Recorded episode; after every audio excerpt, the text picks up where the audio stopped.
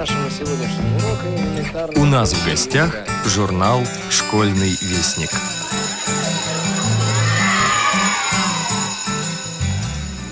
Здравствуйте, уважаемые радиослушатели. У микрофона Юрий Кочетков. Прослушайте, пожалуйста, обзор июльского номера нашего журнала, журнала «Школьный вестник». Напоминаю вам, уважаемые слушатели и не менее уважаемые читатели, что полную версию «Школьного вестника» вы можете найти только на сайте нашего журнала s вестник.ру. Все номера по восьмое включительно в полном объеме выложены только на нашем сайте. При необходимости вы можете распечатать эти номера в любом варианте или шрифтом Брайля, или укрупненным шрифтом. Все номера в соответствующей форме отформатированы. Итак, июльский номер открывает статья Ильи Бруштейна «Путь к любимой профессии». Это интервью с Татьяной Сергеевной Беловой, преподавателем итальянского языка, кандидатом философских наук, доцентом кафедры иностранных языков Российской государственной специализированной академии искусств. Предлагаю вашему вниманию небольшой отрывок из этого интервью. Когда вы начали учить итальянский язык? К сожалению, во время учебы в школе не было возможности систематически заниматься итальянским. Было трудно найти преподавателя, который согласился бы обучать незрячего ученика. Вообще, в 90-е годы в Москве итальянский язык был еще мало распространен. Учебников, изданных по системе Брайля, тоже не было. Но все-таки я не теряла времени даром. Учила английский язык, занималась на курсах французского в Российской государственной библиотеке для слепых. Французский и итальянский языки относятся к одной и той же группе романских языков. Итальянским занималась самостоятельно, с помощью самоучителя, телевизионных уроков. Познакомилась с несколькими людьми, которые неплохо владели итальянским, хотя и не на профессиональном уровне. Школьные годы в Италии мне не удалось побывать, но мне посчастливилось две недели провести в Великобритании в школе для слепых детей в городе Вустер. Это было замечательно. Мы не только хорошо отдохнули, узнали много нового, но и получили мощный стимул для изучения иностранных языков. Главное, мы поняли, что иностранный язык – это не просто школьный предмет, а возможность общаться с людьми из разных стран. Посетить эти страны. Я решила поступать в МГУ на факультет иностранных языков. В настоящее время он называется «Факультет иностранных языков и регионоведения». Первым языком стал итальянский, вторым – английский. Памяти Альвина Валентиновича Апраушева посвящен следующий блок – Предисловие Ольги Васильевны Кликовкиной и воспоминания Александра Васильевича Суворова о своем учителе, директоре Загорского детского дома для слепоглухих детей на Праушевском посту. В рубрику «На поэтической волне» вошли произведения Владимира Симкова и Алексея Кольцова. Со дня рождения поэта Алексея Кольцова минуло два века, но имя его не стало лишь краткой статьей в литературной энциклопедии. Его стихотворения, ставшие народными песнями или положенные на музыку Мусорским, Римским Корсаковым, Доргомышским и многими другими композиторами, звучат и поныне. Стихи уже постоянного нашего автора Татьяны Корниенко открывают рубрику для самых маленьких «Аз, Буки, Веди». Сказочные рассказы о приключениях волка Ирины Антоновой вновь порадуют наших читателей. Повесть Маши Лукашкиной «Чужие окна» познакомит вас с восьмиклассницей Настей, ее родителями и школьными друзьями, с ее размышлениями и школьными перипетиями. На мой взгляд, это современная повесть современной писательницы, тоже постоянного нашего автора э, Маши Лукашкиной, очень интересно и сегодняшним школьникам, и родителям. Советую познакомиться с ней. Она небольшая, и в следующем номере будет продолжение.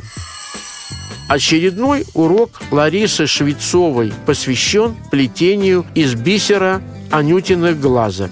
Дорогие друзья, пишет автор, лето в разгаре, а значит, сплетем что-нибудь чисто летнее, яркое и радостное. Например, анютины глазки. У этих цветов огромное количество расцветок, так что будет возможность использовать остатки бисера – которые накопились за прошедшее время. Я дам вам один из вариантов расцветки, а другие вы придумаете сами, опираясь на схемы. По-прежнему жду от вас вопросов, предложений и фотографий ваших работ. Ваша Лариса Андреевна. Все постоянные рубрики «Проба пера», «Библиотечка музыканта», на черных и белых полях, также на своих местах. Читайте с удовольствием всегда и везде. До новых встреч в эфире. С вами был главный редактор журнала «Школьный вестник» Юрий Кочетков. Памяти Альвина Валентиновича Апраушева. 22 июня умер Альвин Валентинович Апраушев – он был директором Загорского детского дома для слепоглухих детей. Ныне это Сергиево-Посадский дом-интернат слепоглухих для детей и молодых инвалидов. Именно при нем в Загорске стал работать профессор Александр Иванович Мещеряков – Вместе с ним Апраушев сделал все, чтобы четверо талантливых, умных ребят Саша Суворов, Наташа Корнеева в замужестве Крылатова, Юра Лернер, Сережа Сироткин поступили на психологический факультет Московского государственного университета имени Ломоносова. С Альвином Валентиновичем я познакомилась в 1979 году на симпозиуме Советского комитета ЮНЕСКО, посвященном Международному году ребенка – он запомнился мне мягким и добрым человеком, и таким он был каждую минуту. Альвин Валентинович показал участникам симпозиума два документальных фильма о Загорском детском доме. Первый был снят, когда он только начал там работать. В нем просто рассказывалось, как живут в интернате слепоглухие дети, как они общаются, как учатся, играют, едят – все помещения детдома с выкрашенными масляной краской стенами выглядели в этом черно-белом кино серыми и унылыми. На окнах ни цветочных горшков, ни занавесок. Видимо, те, кто в 1963 году создавал этот детдом, думали, зачем, мол, его как-то украшать, дети все равно ничего не видят. А второй фильм, на этот раз цветной, был снят кинематографистами Германской Демократической Республики когда Апраушев проработал директором уже несколько лет. Это был уже совсем другой дом. Светлые, уютные помещения, двери с цветными витражами. Вообще все очень красочное. И огромный, добрый пес Ньюфаундленд ходит вместе с детьми по детскому дому. Александр Васильевич Суворов, известный во всем мире слепоглухой доктор психологических наук, профессор, Академик Академии информатизации прислал в школьный вестник свои воспоминания об Альвине Валентиновиче Апраушеве.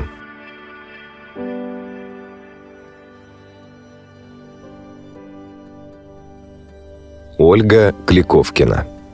Александр Суворов.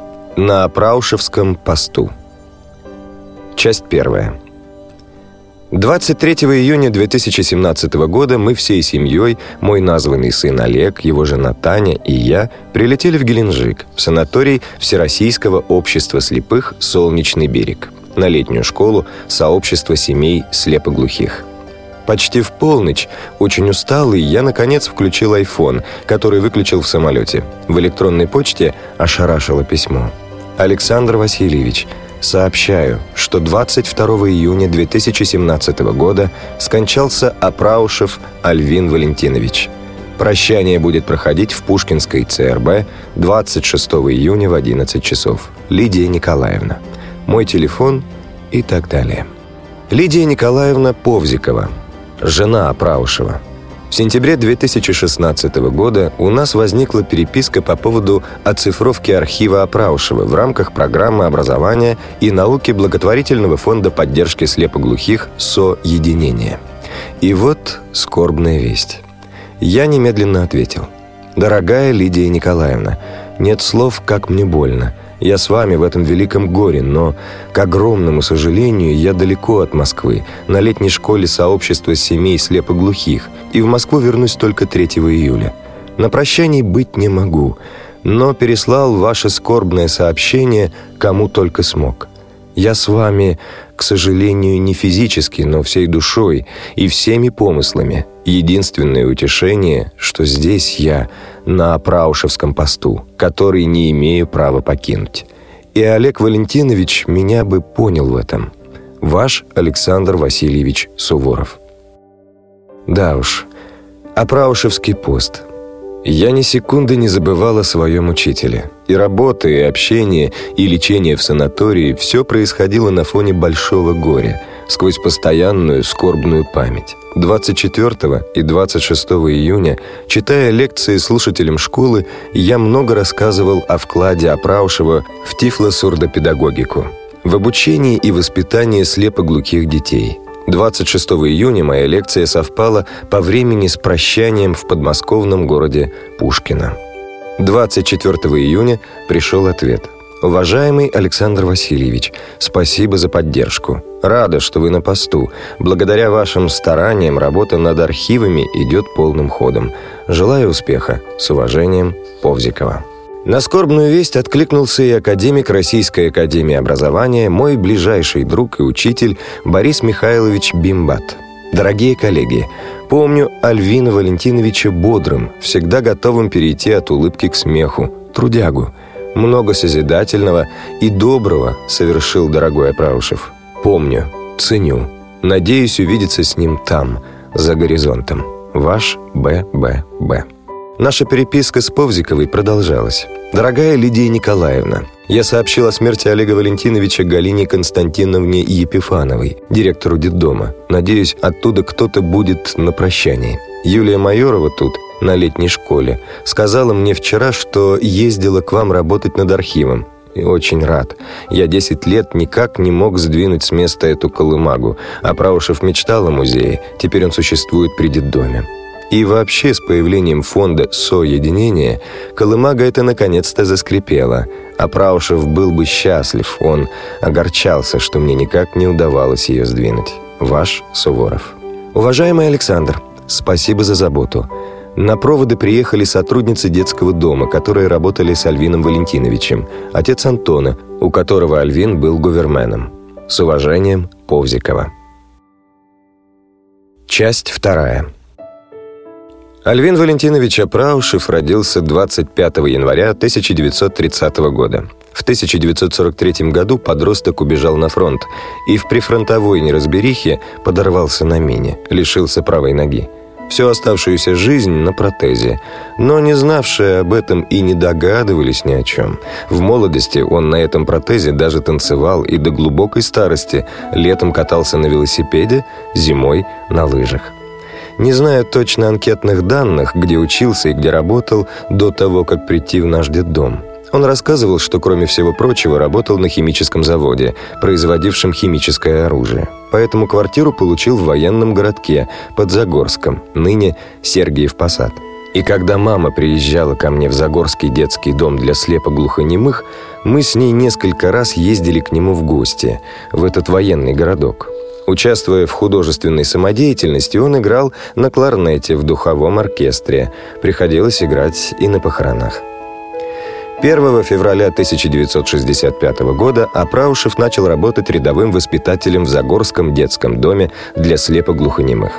Там мы и встретились. Летом 1965 года мне было 12 лет. И на летних каникулах он поработал и моим воспитателем. Возил нас в деревню Галыгина купаться в речке Воря. Однажды покатал нас по Воре в лодке, управляя ею шестом. Я еще не умел плавать, вообще-то речка мелководная, можно пешком дойти до другого берега, но я умудрился найти яму, забарахтался, потеряв опору, закричал, и Апраушев меня вытащил обратно в лягушатник.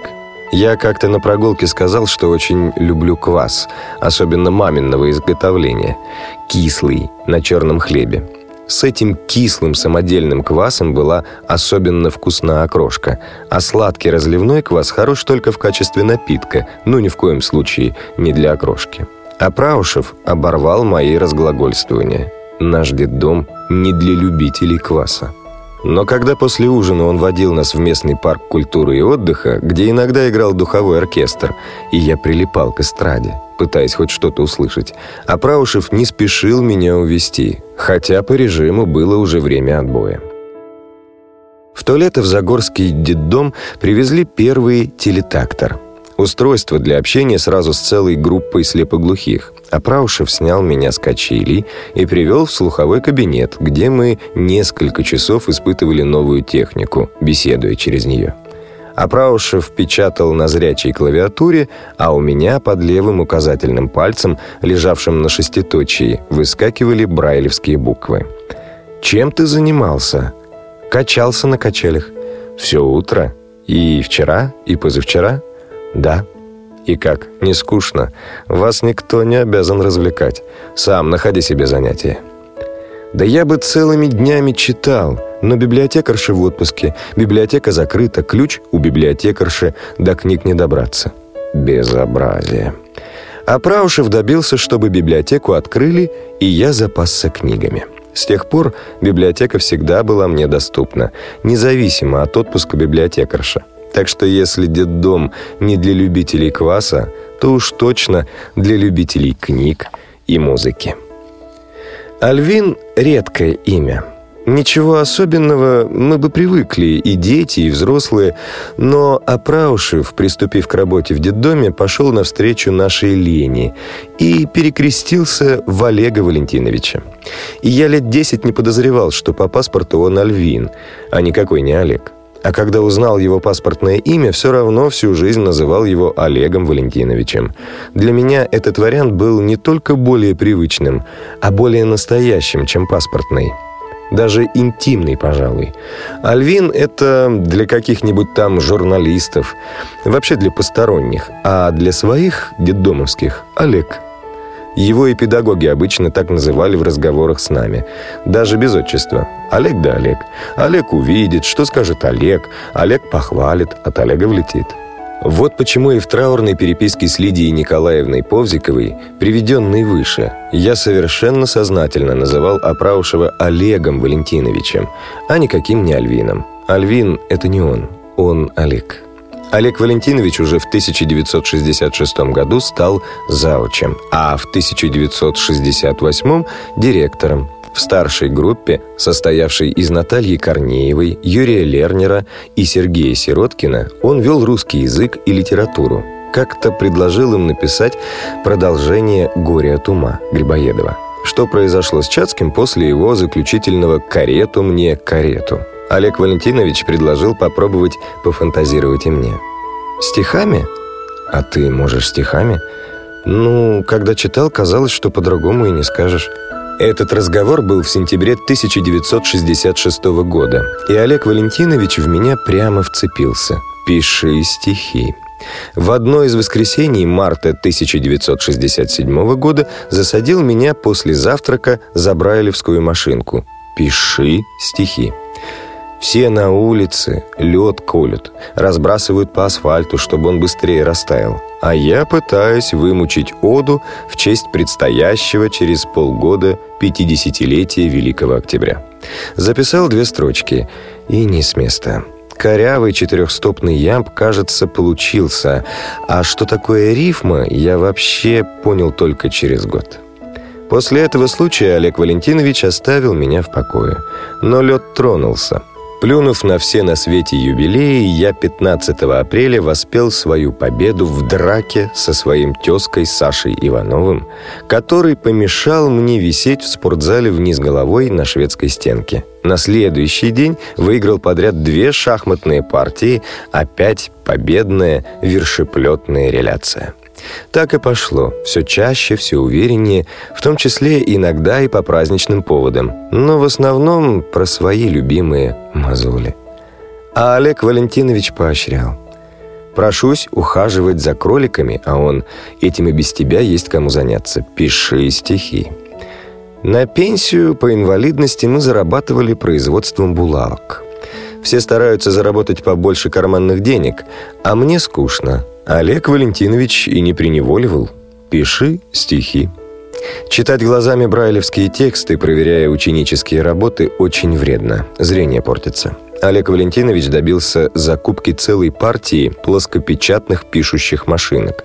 У каждого старшеклассника своя. У меня Башкирия, а у Сироткина Украина. Такая же, как у директора. Зрячая машинопись оказалась для меня судьбоносным навыком с весьма далеко зашедшими последствиями. Этот навык сделал меня максимально самостоятельным в моей работе и творчестве. Сам писал свои тексты сначала на брайлевской машинке, а затем сам же перепечатывал их и на зрячей. Никакой диктовки, все своими руками. В 1995 году этот навык очень облегчил мне и овладение компьютером с брайлевским дисплеем. Олег Валентинович вообще разрабатывал всевозможную технику для нашего учебного процесса.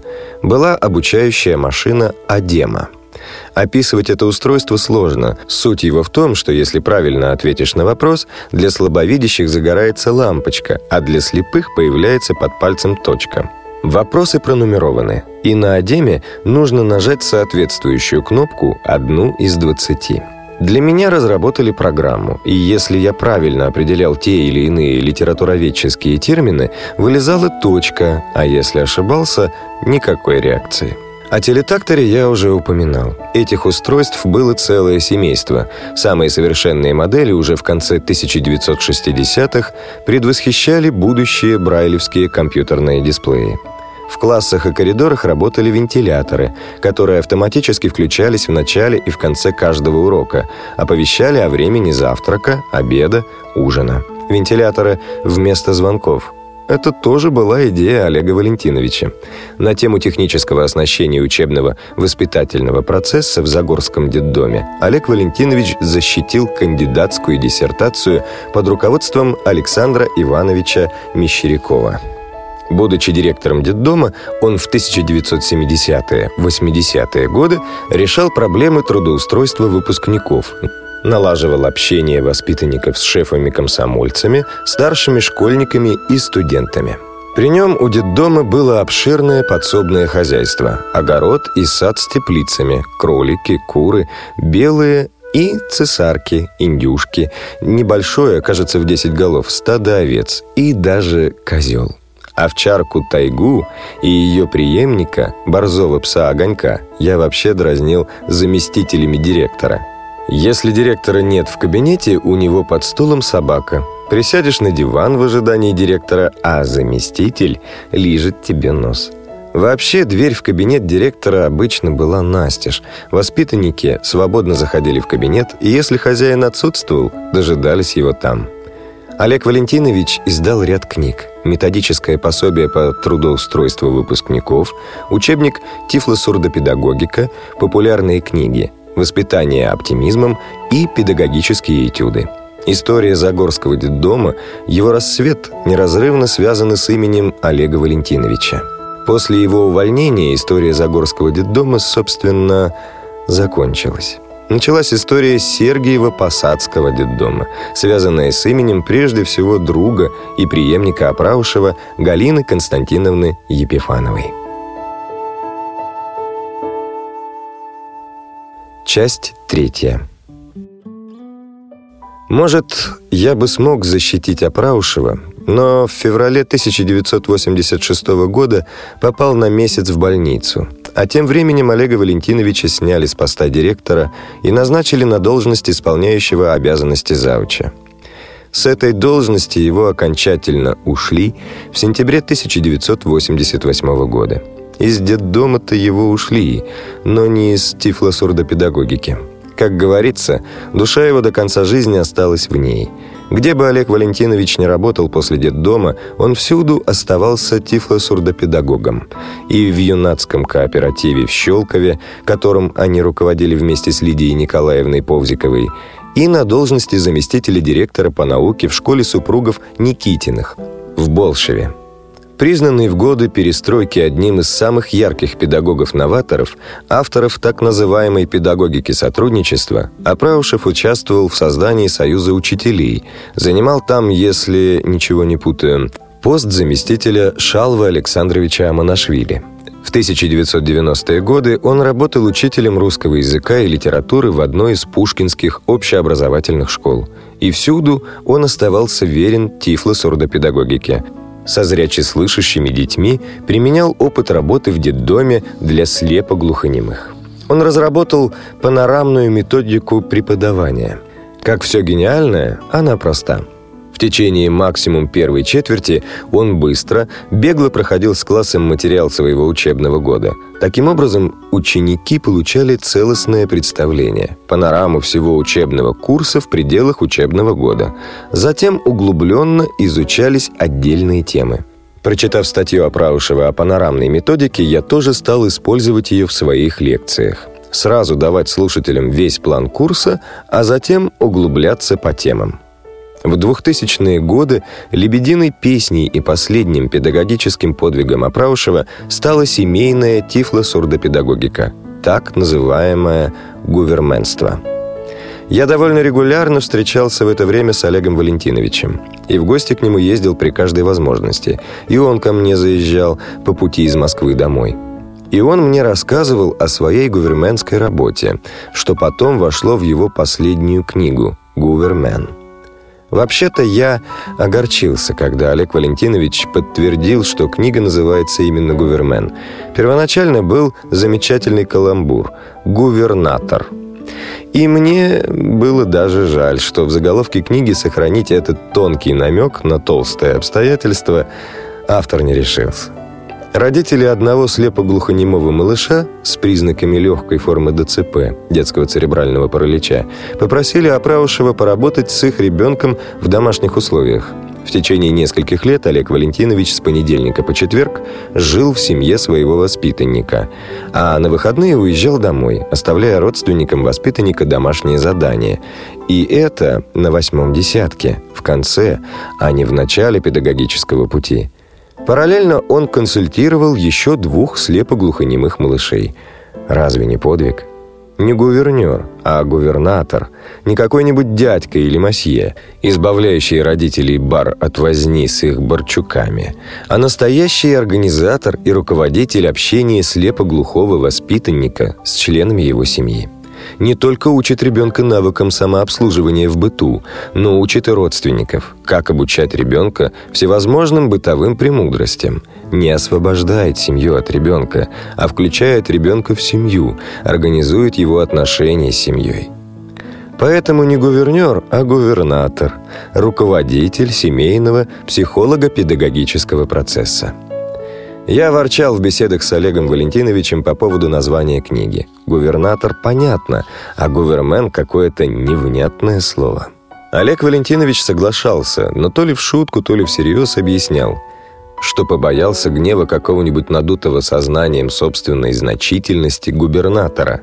У чиновников обычно плоховато с чувством юмора, так что ну их к дьяволу, связываться с ними на старости лет. Поэтому все-таки гувермен – а не губернатор. Увы. Глава четвертая. Последние лет пять своей жизни Олег Валентинович медленно угасал. Приехав поздравить его с днем рождения 27 января 2014 года, я очень расстроился, когда он говорил, что ему ничего не интересно, и он ничего не помнит. Я попросил у него номера мобильных телефонов его детей, чтобы хоть бы через них иметь возможность с ним связаться – Олег Валентинович начал листать свою записную книжку в поисках номера мобильника старшего сына, Олега. Да так и не нашел. Все время натыкаясь на номер моего названного сына, тоже Олега. Самозванный Олег запутался в двух паспортных Олегах. Все время переспрашивая у меня, что он, собственно, и зачем ищет. Последний раз я видел его живым 9 октября 2014 года. Мы ездили к нему вчетвером, во главе с президентом благотворительного фонда поддержки слепоглухих Дмитрием Валерьевичем Поликановым.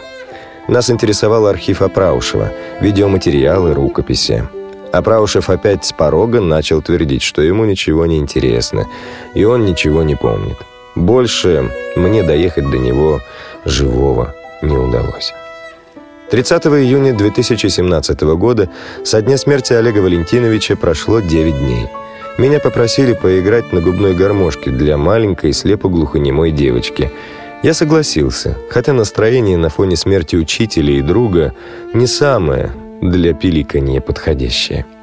Но слепо-глухонемой ребенок, что-что, а это бы Олег Валентинович понял и одобрил.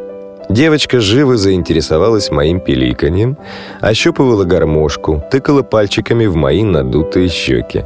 А я вспоминал, как в начале 80-х годов поставил для воспитанников Загорского детдома пластинку со старинными маршами и вальсами для духового оркестра. Вокруг меня с десяток ребят собралось. Держали руки, кто на голове, кто на спине, кто на груди – я подпевал оркестру, и голос мой вибрировал во всех этих местах, что и привлекало ребят. В класс вошел Олег Валентинович и сказал, то, что я увидел, совершенно потрясающе. «Тебе нужна фотография?» Я пожал плечами. «Я-то не вижу, мне все равно, но если нужно вам, ради бога, фотографируйте». Хорошо бы в архиве, который сейчас оцифровывается, нашелся тот снимок – а мое пеликанье для слепо-глухонемой девочки на девятый день после смерти Апраушева мой названный сын Олег снял на видео. 4-5 июля 2017 года. Текст читал Дмитрий Гурьянов.